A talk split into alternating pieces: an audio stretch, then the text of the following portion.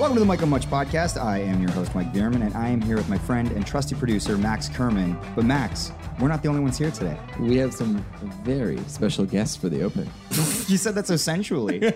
Well, for good reason. Yes, today on the show, we have our ladies, Danica and Lauren. Say hello. Hello. Hey.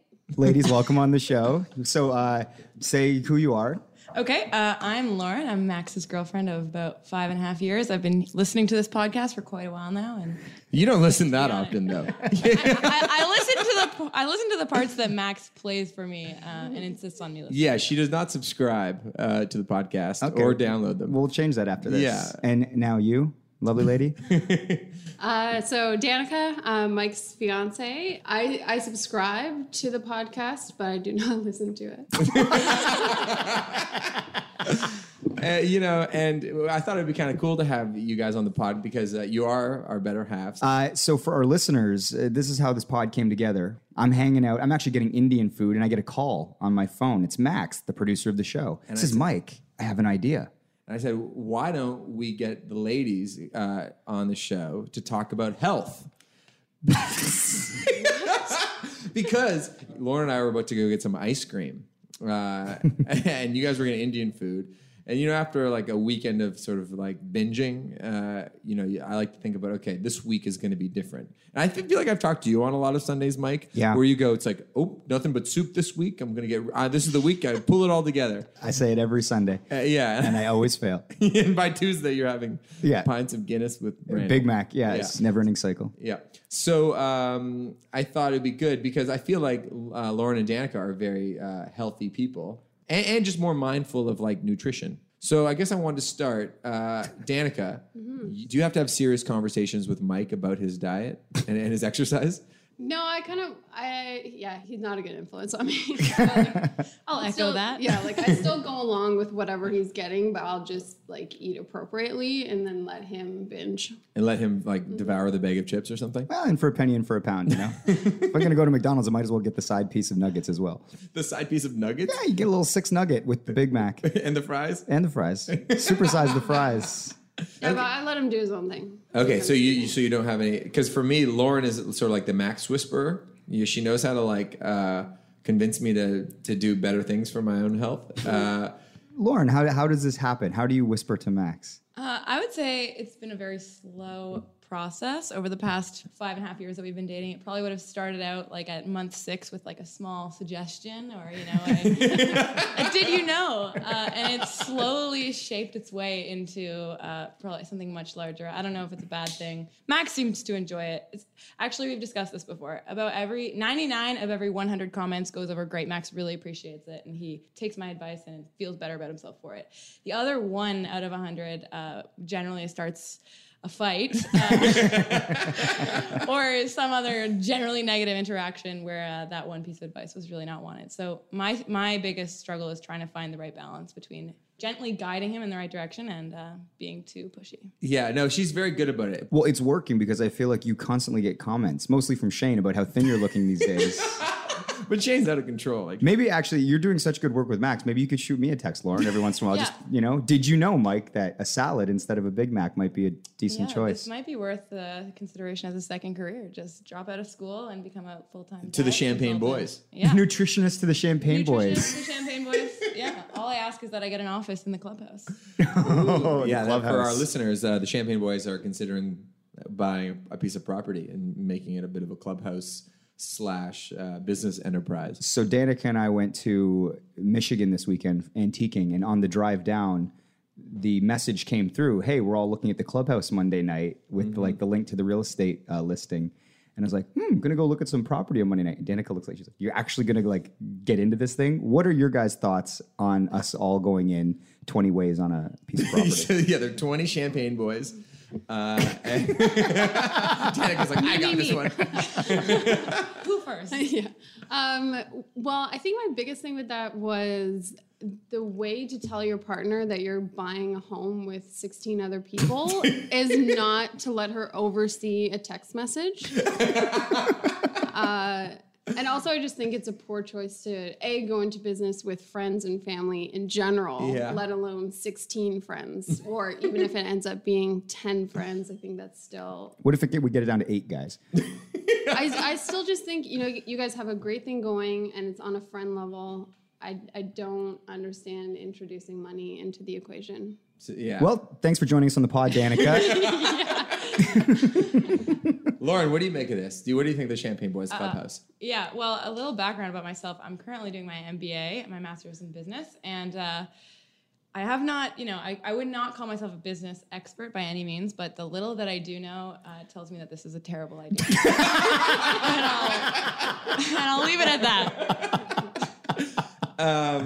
We're still pressing forward. Yeah, right? Yeah, okay, cool. You're not stopping us. You're not dissuading us. More enthusiastic This is the one out of the 100 that I reject your advice and I pull a tantrum. Exactly. So the other thing I thought it might be kind of fun to talk about was the Much Music Video Awards are coming up. And the iHeartRadio Much Music Video Awards. Sorry, the iHeartRadio Much Music Video Awards are coming up. And the pod is getting a pretty prevalent like location in the building. We got like a studio. We have a real studio because last year we were in a closet, like a tiny closet. As listeners of the pod will remember. So, which means we're going to have a chance to talk to some bigger celebrities this time. And I know you know who's hosting the awards this year. Well, I was going to bring this up. Yeah. Gigi Hadid. Yes. She is the host of the show, and we are maybe going to get her on the podcast. Now... She also just broke up with Zayn. That's big news. So what are the ground rules with hitting on Gigi Hadid? and if there's a vibe, how far can I pursue it, Lauren? It's a once-in-a-lifetime thing. I'm not going to dignify that question with a response.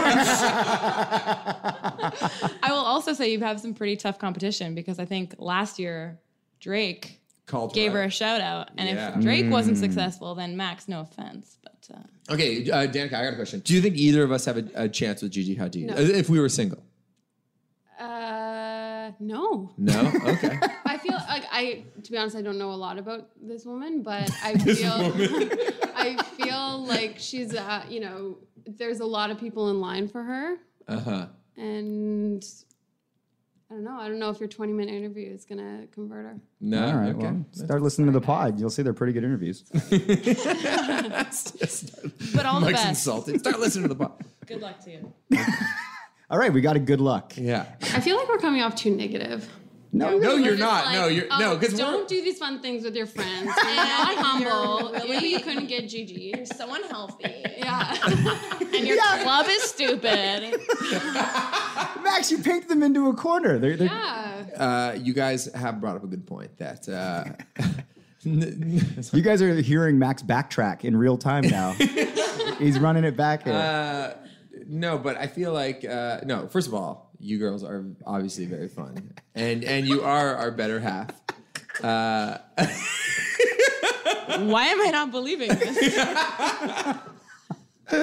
And also, we should probably give a little background to our listeners because Danica and Mike, as some of you may know, are getting married, I like to hear the origin stories, and I kind of know, but you can refresh my memory and tell our listeners. When was the first time you met, Danica? So we went to high school together. Yeah, I was a teacher. She was a minor niner. I'm kidding. Well, so Mike dated my best friend, Natalie. So I've known Mike since he was dating Natalie. And what was your first impression of Mike? I did not like Mike at all. That was like my first impression of Mike. I didn't like him either. I have a way with people. I thought Mike was... Well, I'm a very quiet, shy, like introverted person, and Mike is the exact opposite of that. So I found like we were just like too opposite, and I found him annoying. Sorry. No, it was a great idea to have you girls on this podcast. So I wasn't a big fan. I definitely could only take him in small doses. It just keeps going. Yeah. When do we get to the part where you fall in love with me? But then, him and Natalie broke up. Years passed. And then, you know, we kind of reconnected when I was in college. And I was a professor. That joke works every time. Yeah, so we reconnected like what that would have been like 5-6 years later. Yeah. And hit it off. I was hesitant at first, obviously, because of the Natalie connection and didn't want to ruffle any feathers there. And how do you become less annoying, or you were more extroverted, or he was just like... I think I was just into guys in bands at that point. I thought it was pretty cool that he was, you know, singer in a band. Yeah. Yeah. Lauren can relate. Yeah. I can relate too. Yeah. And what was your first impression of old Danica here? Well, that first time when I was dating her friend, Dan was kind of very young. Like, she was like, to me, Dan was just really quiet and really sweet. But like, I wasn't like, I didn't really pay much attention to her. I was definitely like a late bloomer. In my friends, I was more like a little sister than I was like the same age as them. Cut to when I'm rocking out in the band, I start to notice this girl in the crowd. Danica got hot. I'm like, oh my goodness, that's Danica. I'm like, she's coming to these shows. So I start talking to her for the shows. I'm like, oh my goodness, she's so funny and smart and charming. I'm like, I immediately started crushing like hard, and like all like the next like 20 songs I wrote were all about her. Yeah. And then I just started working on it, like chipping away, and she wasn't having it because I dated her friend years before. She was like, I don't, you know, it's not really, she was very respectful, and I had to just I wouldn't let up, Maxie boy. 10 years later, you're getting married. Let's shift gears to the Broods interview. We have Broods. Yeah. And I heard about Broods originally from Lauren, and Lauren, just for our listeners, Lauren you're 6 years younger than me. Yeah, 6 years younger than me. And so she keeps me up to date with what's going on in youth culture. Young person, come in here. I have a question. It's true, but yeah, so I wasn't there for this interview. You were not? But in doing research, so Broods is a brother and sister duo. They sure are. They're from New Zealand. Absolutely. And Georgia, the singer, she's already married. That's right. Did you ask her any questions about her marriage? I didn't ask her about her marriage, but she's young. She's like 21 maybe? Yeah. I can't remember. But actually, after the interview, we were kind of sitting there for a bit talking about Game of Thrones and different theories about different characters. So I was into it? Yeah. They were telling me a story about how they saw Jon Snow, Kit Harington, lounging by a pool in L.A., and he came up to Georgia, the singer, because his sister's a huge fan. His little sister, so he got a photo with Broods at this pool in L.A. Oh, that's got to be cool. Yeah. Yeah, to be this like band from New Zealand and have like... the actor and the biggest show on TV going, oh, can I get a picture with you? Yeah, they both said he was very attractive in person. Oh, really? Yeah. I believe it. Well, anyway, I just want to say that shout out to Danica and Lauren. Thank you guys for coming on the pod today. Keeping us in line. If it weren't for you guys, we'd be in a ditch somewhere, and the Champagne Boys would be like, Dan would be shoveling our grave or something. Yeah, we'd just be hanging out with them the whole time and be dead. Or we'd be on our second clubhouse by now. So you never know if it's a good or a bad thing. But thank you guys so much for coming on the show. Danica literally just rolled her eyes at me like I'm a moron. All right, we'll see if this ever happens again. Let's get to Broods. All right, well, I kind of wanted to start at the beginning, you know, and kind of talk about, you know, what kind of music you guys had going on in the house growing up, you know, early influences. Not the kind of music that we play. So, like, early on, I guess we were listening to a lot of Eagles. Dad played a lot of the Eagles, a lot of Neil Diamond, and then Mum would play, like, a lot of, like, Amy Grant. Yeah. The Corrs. Okay, The Corrs. Yeah, we just listen to whatever our parents liked. A lot of 70s soft rock. Because it was the 90s in New Zealand, so you had to listen to a lot of Crowded House. Have you guys seen that Eagles documentary? Yes. I have not. The first part is amazing. Oh, both parts. Yeah. Well, the second part, they're older, and then they're kind of doing the reunion tour. But that first part, like the so evolution of the band. Yeah, it's awesome. And you have not seen it. No, we got it for our dad for Christmas one year. Very worthy Christmas present. I haven't watched it yet. No. He loved it though. When did so like you said, your parents had a lot of sort of their music. When did you guys start to sort of find your own tastes, you know, and sort of get outside of those tunes that your parents were listening to? I mean, I guess for me it was high school. Yeah, I think both of us kind of, I don't know, I've always been really into singer-songwriter stuff because I guess like that's what Mum and Dad played, and then I kind of found my own singer-songwriters that I was really into. And then when we got to high school, Caleb went through like a massive indie rock phase that I, obviously being his younger sister, just thought I'd be a part of as well. It's just anything like a lot of UK indie rock from like 2007 onwards. Yeah. Anyone like in particular that really sort of stood out to you? Yeah, like probably the most was Bombay Bicycle Club. Okay. Like, their like first record, and then the like early Foals, Tudor Cinema Club. Yeah, Tudor Cinema. Yeah. All those guys. And what were some of the singer-songwriters that you were gravitating toward? Well, I've always loved Licky Lee and Bat for Lashes, but when I was in high school, I was like really obsessed with Imogen Heap and Regina Spektor. Actually, me and my friends had a little bit of an unhealthy obsession with Regina Spektor. But those kind of female like singer-songwriters that have like very like elaborate music, and the themes that they sing about are not like your typical I guess radio songs. Sure. Yeah. But I've always found it really interesting to like hear people singing about such random things and such, like, because you kind of, it makes it so mysterious, like what are they singing about? Yeah. Like, there's like a little mystery to that sort of. Yeah, a lot of the lyrics are very mysterious, which I found like really intriguing, and I loved it. Were your parents, or are your parents musical people? Yeah. Yeah, like my mom's, or our mom. My mom. I love her. It's just like, my mom. Our mom's, she works in like primary schools, and then mostly in their music departments. Yeah. And she teaches like flute and stuff, and guitar. Okay. And stuff like that. So. Yeah, she taught me to play guitar. She also plays piano, and she taught me to sing.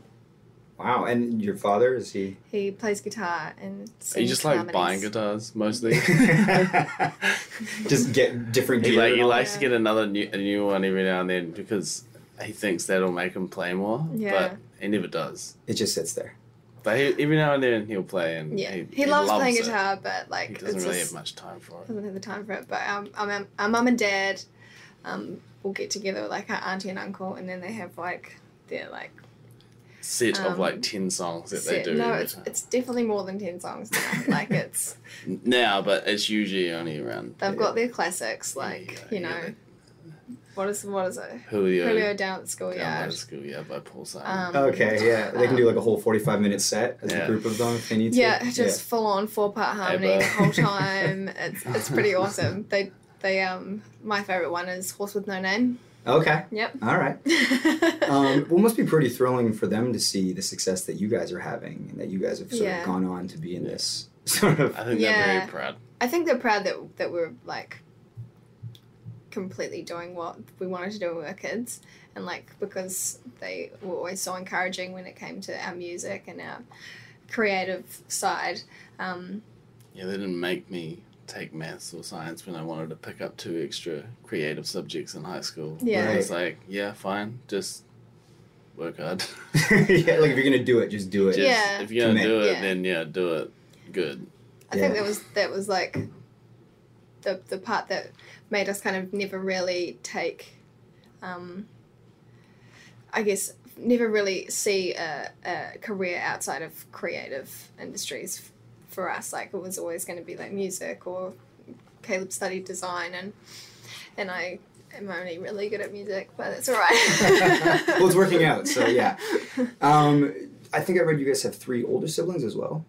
2 younger, 1 older. Oh, okay. And then what's the age difference between you two? 2 years. It's just 2 years between us. Was there ever any thought to sort of adding the other siblings into this thing? They're actually incredible musicians and songwriters in their own right as well. Yeah. One of them's only 14, so we probably can't, bring her on the road yet. Let her finish high school first.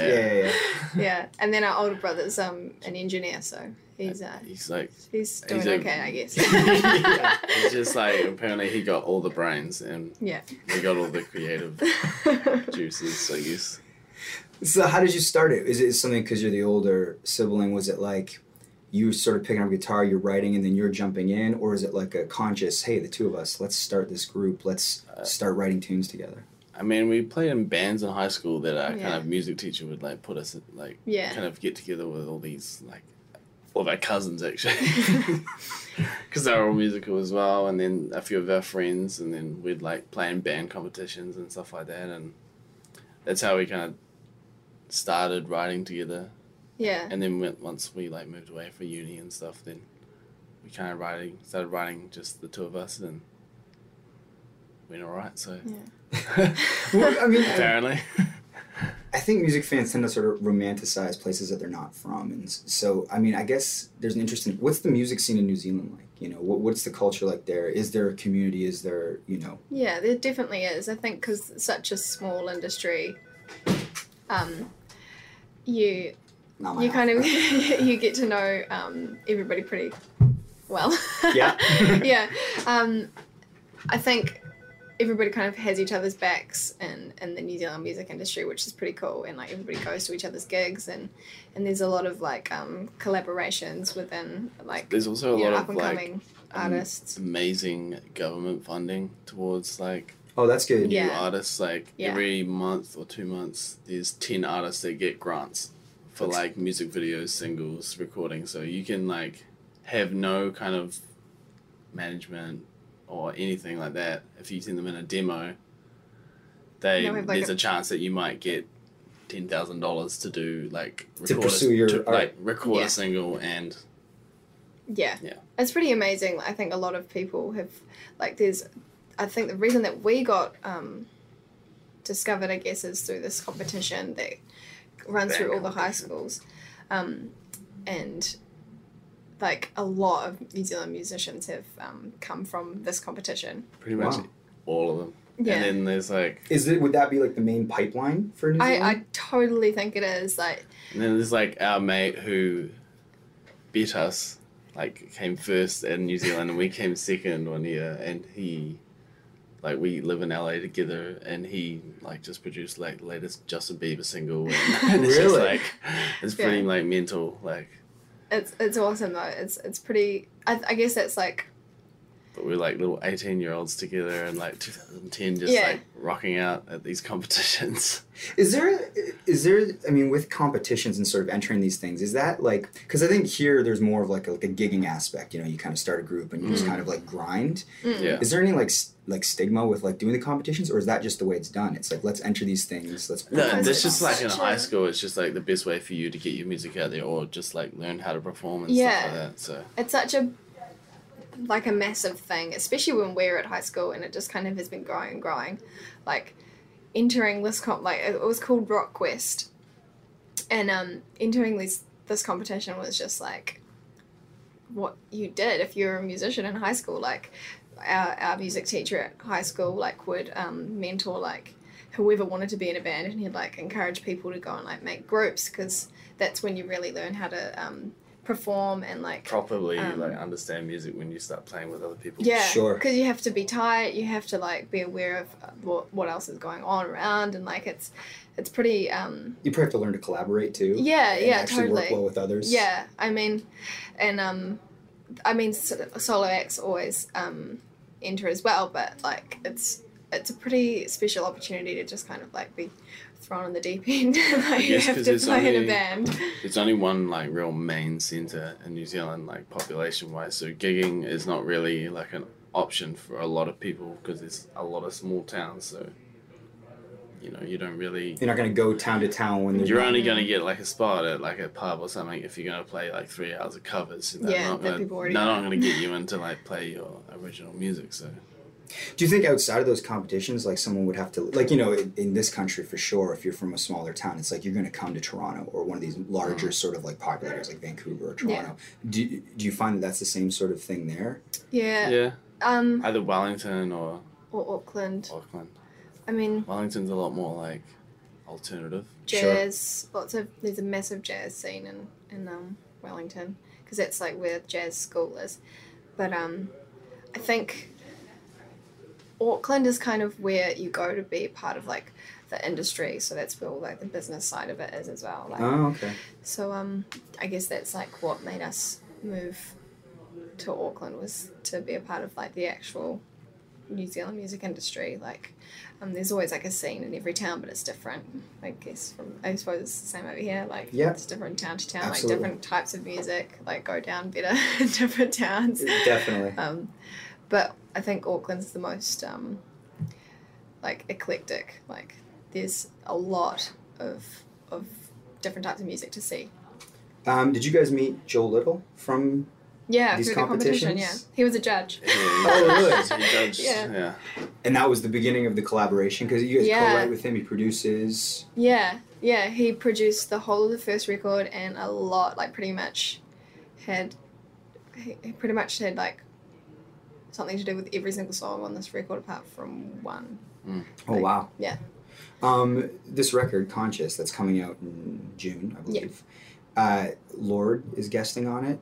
She's a co-writer. Oh, co-writer. Okay, cool. Yeah. And on one of the songs. Is that a collaboration or, I guess, a relationship that you guys had cultivated naturally outside, or is that like a Joel thing? It was more of a Joel thing, like, because we don't have a,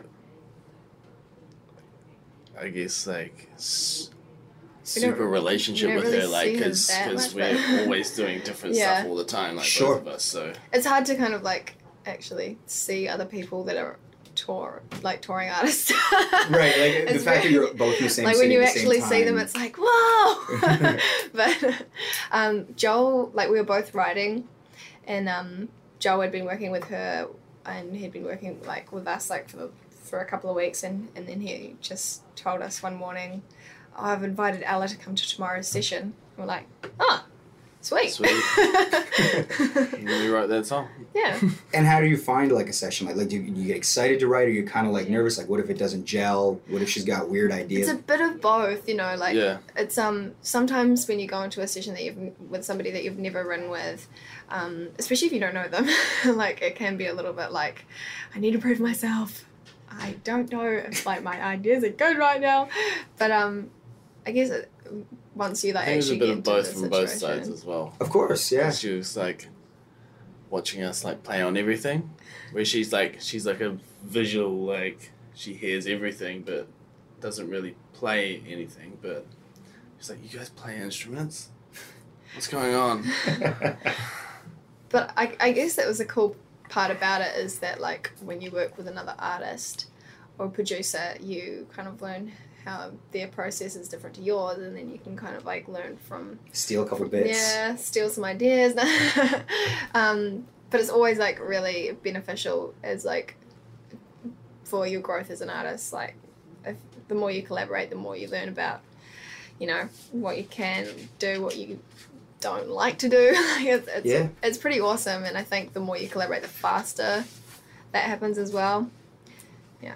With like, on this podcast, we talk to a lot of artists about sort of, like, we like to get into the minutiae of how they do their work, how they create their creative, and I guess, like, you know, for your single Free, like, can you walk us a bit through, like, sort of the start to back? Is that something where you two sit down and you have an idea and then you bring it to Joel, or is it, like, the three of you, like, front to back lyrically, and how a song like that comes about? How does that work? Do you have, like, chord structure and then melody adds? It's always different. For Free, we started, like, it from scratch. Oh, no, you had a beat and a bass line. I had, like, a demo. Yeah, it was super aggressive, like, even more aggressive than Free is. Right. And, like, we just took the beat out of that and then, like, started revamping it. And while, like, Joel and I and Georgia were playing around with it and building it up, I guess, and Georgia starts, like, singing stuff and thinking about lyrics, like, at that time, while we're trying to build up the track, and then it just kind of happens simultaneously. Yeah. Do lyrics or melody come first? Sometimes. It depends, like, what the song's about. Like, for a song that we start from scratch, like, that kind of thing. Melody.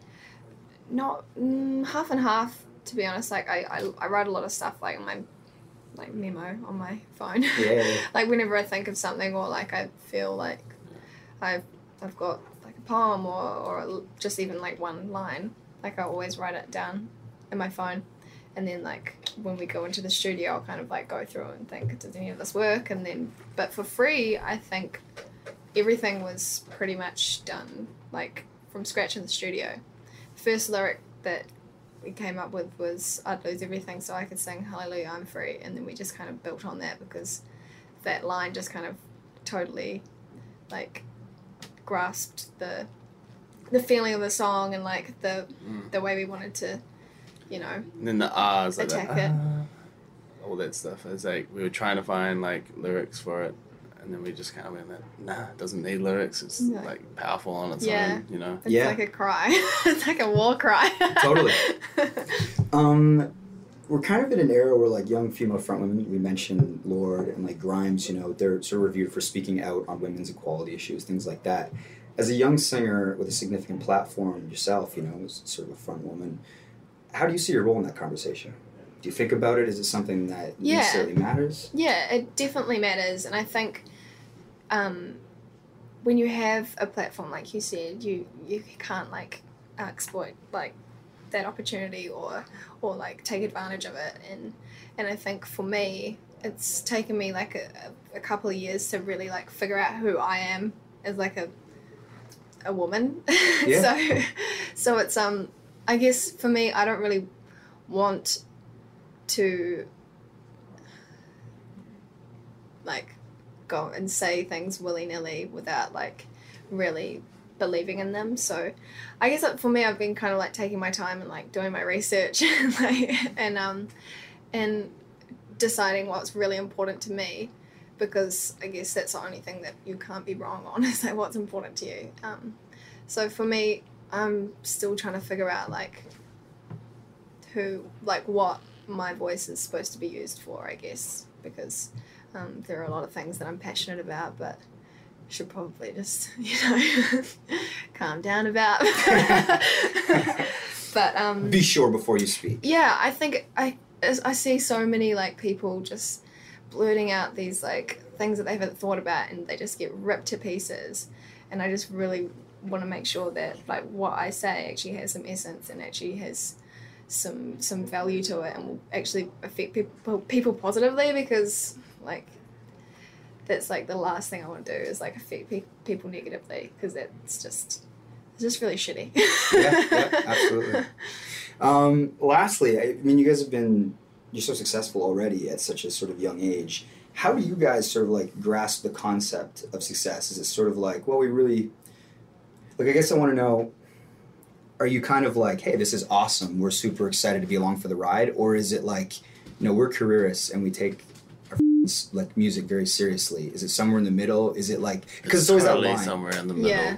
Like we take our music fucking seriously. Yeah, yeah. It would be pretty exhausting if we were like constantly just like serious about everything that we were doing. Yeah. Hardcore careerists. No. Yeah. Well, I don't think either of us will ever be like that. No, I mean, at the end of the day, like we. Love what we do, and we don't take anything for granted that we've been given, and we really appreciate like all the support that we've been given and stuff, but we're not going to like put like the career before the music, like yeah, it's not about like money or anything like that. It's like our view is kind of let's just put all we have into this music and performing and stuff like that, and if success happens, sure, then it does, and that's fantastic, and then we've gotten there the way that we want to get there. And I think, well, actually that's kind of what Free is about, you know, like I'd lose everything so I can sing How Are You, I'm Free, blah blah blah. That's like about the fact that all the things, all the material things that we've been given to make music, or that we've received from making music is just like they don't really mean shit. Like it can be trappings. There's almost like the negative, exactly. All of these, all the things that we're sort of told are amazing, like money and success that can come from, you know, making great music and being recognized for it, can also maybe can hold you back. Yeah, totally. I think I mean, like money is amazing for making things happen, and I guess like everybody's going to make a living, But for us, it's good to make it while you probably can. Yeah.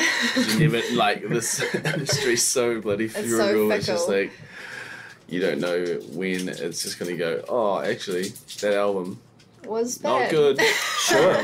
We don't like that. Yeah. We'll be like, okay. Well, we tried. Go learn a trade.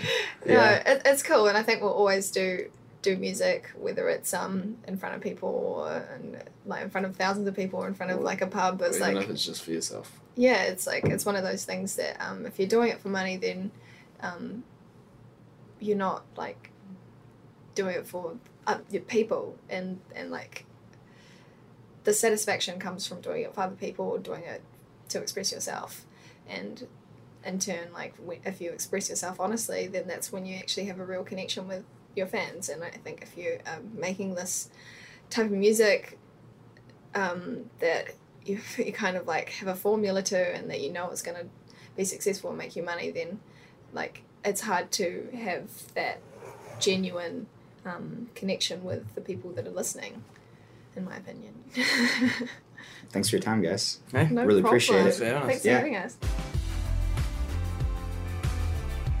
All right, so we have a very special edition of The Dessert because Mike is not around. It is just Shane and me, Max. I say good riddance. Good Mike, riddance to that guy. And our friend Mark Myers. The reason why Mike is not here is because we are in Memphis, Tennessee right now. And I know we've talked about this on previous podcasts, but Shane is co-directing an Arkells video. And so the Arkells have just arrived in Memphis after driving 16 hours. Shane has been in Tennessee for the last 3 days collecting like visuals and shots for the music video. And his co-directing partner, Mark Myers, an old colleague of his and friend, just flew down today, who's also going to be co-directing the video. And we are going to be hanging out basically for the next 48 hours in Memphis tomorrow and Nashville the following day to film a music video for our song Drake's Dad. So we thought it'd be fun in this segment of Dessert to talk about the ins and outs of making a music video and what all that entails. So I'm putting on my Mike Veerman interview hat for a little bit here. And so I want to know, so Shane, tell us about the last couple of days in Tennessee. How'd you get here? Well, as you know, you helped me move. Oh, that's right. So literally the day I had to fly out to come to Nashville. Yeah. Because that's where we started this whole trip in Nashville, and then we drove to Memphis. But I kind of abandoned my fiance, Alex. Basically, once you and Julian... helped move in all the boxes. For context, if you're just tuning in and you didn't hear the last episode, Shane and his fiance just bought a house, and they had a big move-in day on Saturday. And basically, most of the time, the Champagne Boys show up and help with the move, and there's like 25 guys. For some reason, only 2 people showed up. I feel like I'm the least popular Champagne Boy at all times. Would you say that's accurate? No, I don't know. People had a lot of excuses for getting out of your move-in day. I feel it with everything. No, I think that has most to do with your own neuroses, though, I'd say. Really? Yeah. Where do you think I rank in popularity and Champagne Boyness? Am I top 20? There's 18 of us, so definitely.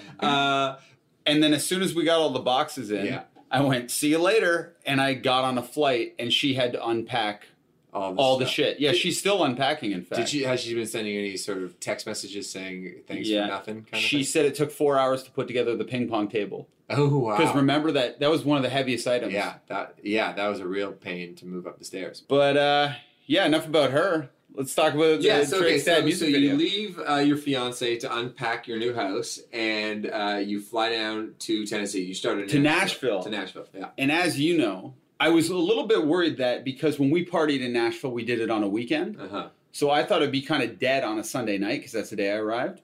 But it's f***ing bumping every day of the week. And it's, it's actually the Country Music Awards are going on. So that might be a reason on a Sunday night it was like crazy. Yeah. But there's literally babes in every single bar, like blonde, like classic Nashville babes. Yeah. And who were you down here with? It was just me, Ryan Knight, who's our cinematographer, and it was just us walking around. We couldn't believe it. Every bar is absolutely packed with babes. And I'm not sure if you know this, but I'm not allowed to have a bachelor party. No, I didn't know that. You think I would be, right? Because Alex is my fiance is such a cool girl. Yeah, she doesn't seem to get jealous. She forebode it. Really? Yes. What was her explanation? Mike hasn't told you about this at all? No. Because Mike, my best man... Yeah, he wanted to organize something, I'm assuming. He's planning it, but it has to be a co-bachelor. Yeah. Really? Yeah, what are your thoughts? But I think there's going to be like a sex show element in it or something. I'm in. like strippers or something. Really? Yeah. Wow. Well, you know what? We've had enough. We've had a lot of bachelor parties, and there's going to be more bachelor parties. So to switch it up a little bit, I don't think it's necessarily a bad thing. Mm-hmm. So I'm not going to poo-poo this idea because I'm actually kind of excited because you know whoever has the next one though, I think it should be in Nashville. Yeah. Because you know, like Dan Hamilton, he always wants to party with us, one of the Champagne Boys. Yeah.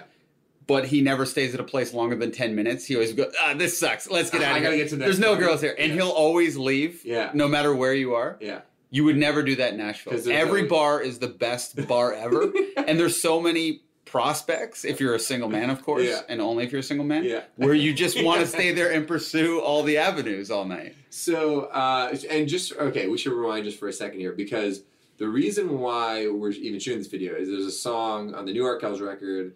And it takes place in Memphis and Nashville. And people haven't heard the song yet. You're going to hear it probably. What's it called? It's called Drake's Dad. It's coming out later in July. The record comes out in August. And the song is about a road trip that a bunch of the Champagne Boys took together. A bachelor party. A bachelor party. And it started in Memphis. And then the next day was in Nashville. And that's sort of where the song takes place. But so for the music video, we are kind of recreating, to a certain degree, what happened to the bachelor and party. We met Drake's dad on the trip. We met Drake's dad on the trip. And also, where we're doing this podcast has significance because this is the very hotel that the Champagne Boys, there was about 16 of us on the trip, crammed into 4 rooms. So there's 2 guys to a bed. How many stars do you think this hotel is? According to Google reviews, 1.5 stars, maybe. Oh, wow. They bumped half a star on that. Yeah, so we're not recreating the video shot for shot because if that was the case, I'd have to have me vomiting off the side of the balcony here. That's a classic Max move. Anytime he's had more than 2 beers. Yeah, and my roommate Greg basically said, "Leave him behind. We need to get to Nashville." But enough of that. I think our listeners of the show would be really interested in learning what it takes to put together a music video. So Shane, you were in Nashville yesterday collecting footage. You're in Memphis. What did you get in Memphis today? Because the band's not here. You're getting like scenic stuff. Well, we're doing a lot of behind the scenes stuff too. We're pursuing Drake's dad heavily, and like the actual Drake's dad. Actually, Drake's dad, Dennis Graham. Yeah. We should stop calling him Drake's dad. Actually, yeah, Dennis Graham. But he's unavailable right now. I still think we're going to get him. But as of right now, as a fill-in, we're getting Drake's uncle. Not sure of his name, so we will call him Drake's uncle. But Drake's uncle, he's going to wear a purple, like, you know, let's call it what it is, a pimp suit. Okay. And how much does he look like? They're brothers, I'm assuming, right? Drake's brother. It's... Okay. He's in the Worst Behavior video. They're very close. Okay. And this guy's mustache, like Drake's dad's mustache is absolutely ridiculous. Yeah. Like ridiculously cool and big. Yeah. But this guy's about, maybe 3/4 as big as that. Okay. But there's definitely a similarity. Have you been in touch with him? Yeah, we're shooting with him tomorrow. And are you texting him or the emails? Do you have to phone him? We're working through, our producer is emailing someone who's directly in contact with Drake's dad. Okay. And then we kind of get it through this middleman. Okay, cool. It's kind of mysterious and weird. Because I've been asking questions about this. I'm like, how does this work? It's like, we have a contact.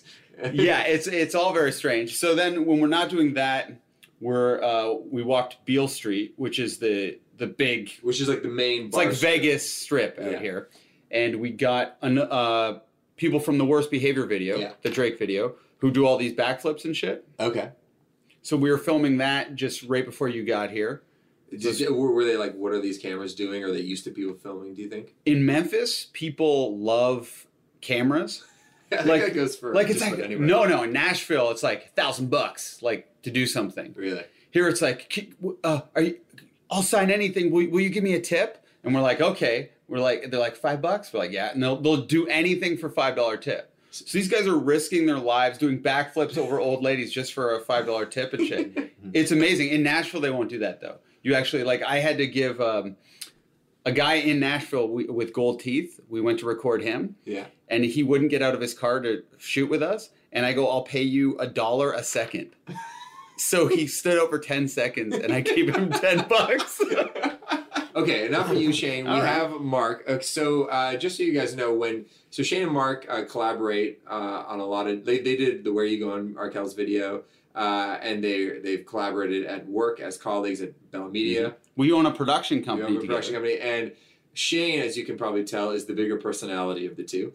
And Mark has not said a word yet. And when they sign off on emails, it's Shane in big capital letters and Mark in very small letters. But that's a joke. I feel like it's the yin and the yang relationship. Mark, what is your main duty as a video director when it comes to your relationship with Shane and on this particular shoot? On this one, we're sharing, like, we share duties, like, completely. Yeah. So the whole big Shane, small Mark is actually just a joke, because usually I do most of the more work. Of the heavy lifting.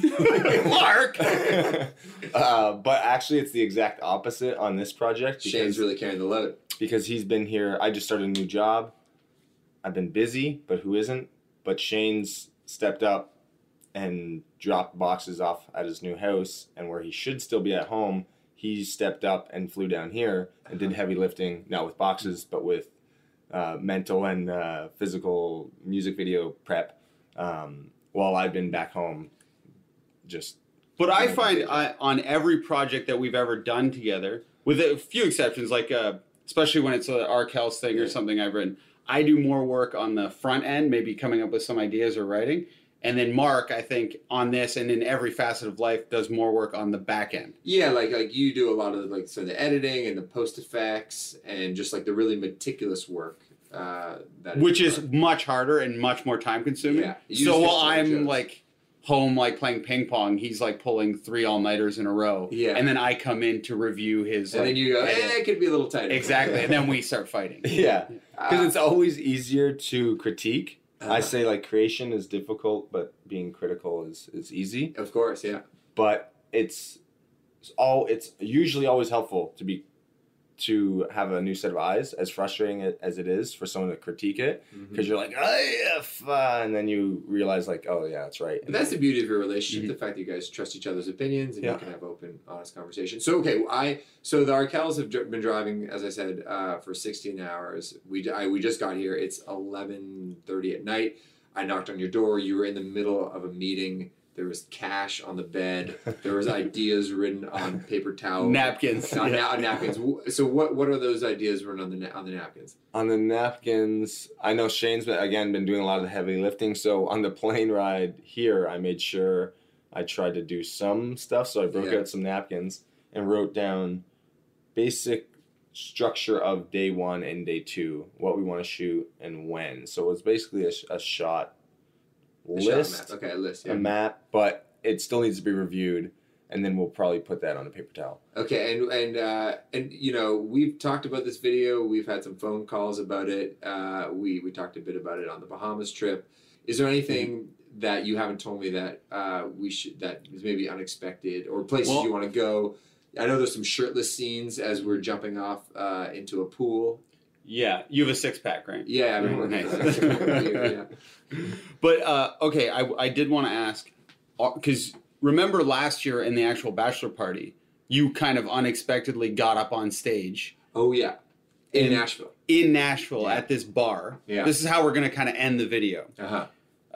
And you killed it, right? Like, people didn't know no one knows who you are in the States. Yeah. So, well, like a handful of people. Yeah. You guys are on your way up. Yeah.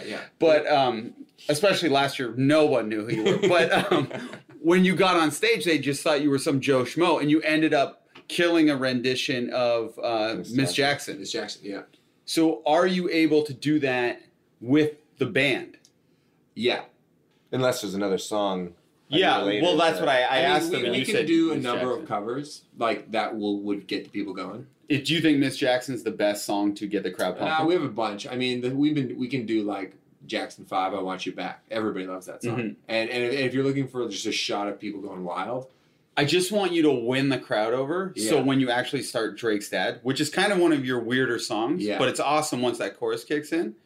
I just want that crowd to be with you. So we can get, like, the lighters up and shit. We're going to be giving everyone in the audience lighters, too. Oh, cool. But you got to use, like, your charm, like, hey, everybody, let's grab these lighters. And we'll, like, have, like, a bowl, and you'll throw them around and shit like that. Yeah. And then, so when it's like, hold up that light, I'm going home. Oh, cool. Oh, nice. Yeah. That's going to be, like, the end. What do you think about the idea of me, like, prepping the crowd in Nashville to be like, hey, by the way, this is... we got cameras here. Yeah, of course. It up. Okay, yeah, cool. Like charm the shit out of the crowd, okay, awesome, get them on our side, and then that's how we'll end the video. Awesome. Okay, well, I mean, I think that's a pretty good run-through of the Drake's Dad video. And we should all go to bed soon because we got a big day tomorrow. How much more prep work do you guys got to do? An hour, probably. An hour, okay, cool. I didn't know that one. Half hour. All right, that's it. That's all. That's our episode. Got to thank our ladies for coming on at the top. Big shout out to Danica and Lauren. We'd like to send a special shout out just to the team. You know, they deserve shout out every week. Dan Carruthers to help with the social media. Tara putting together the bumpers. Jenna's doodles. Justin Stockman, Greg Stewart, everybody who just listens and helps with the show. We really appreciate all your help. Follow us at Mike on Much on Instagram and Twitter. The Mike on Much podcast is produced by Max Kerman, and I am your host, Mike Veerman. See you next week. Do you guys know it?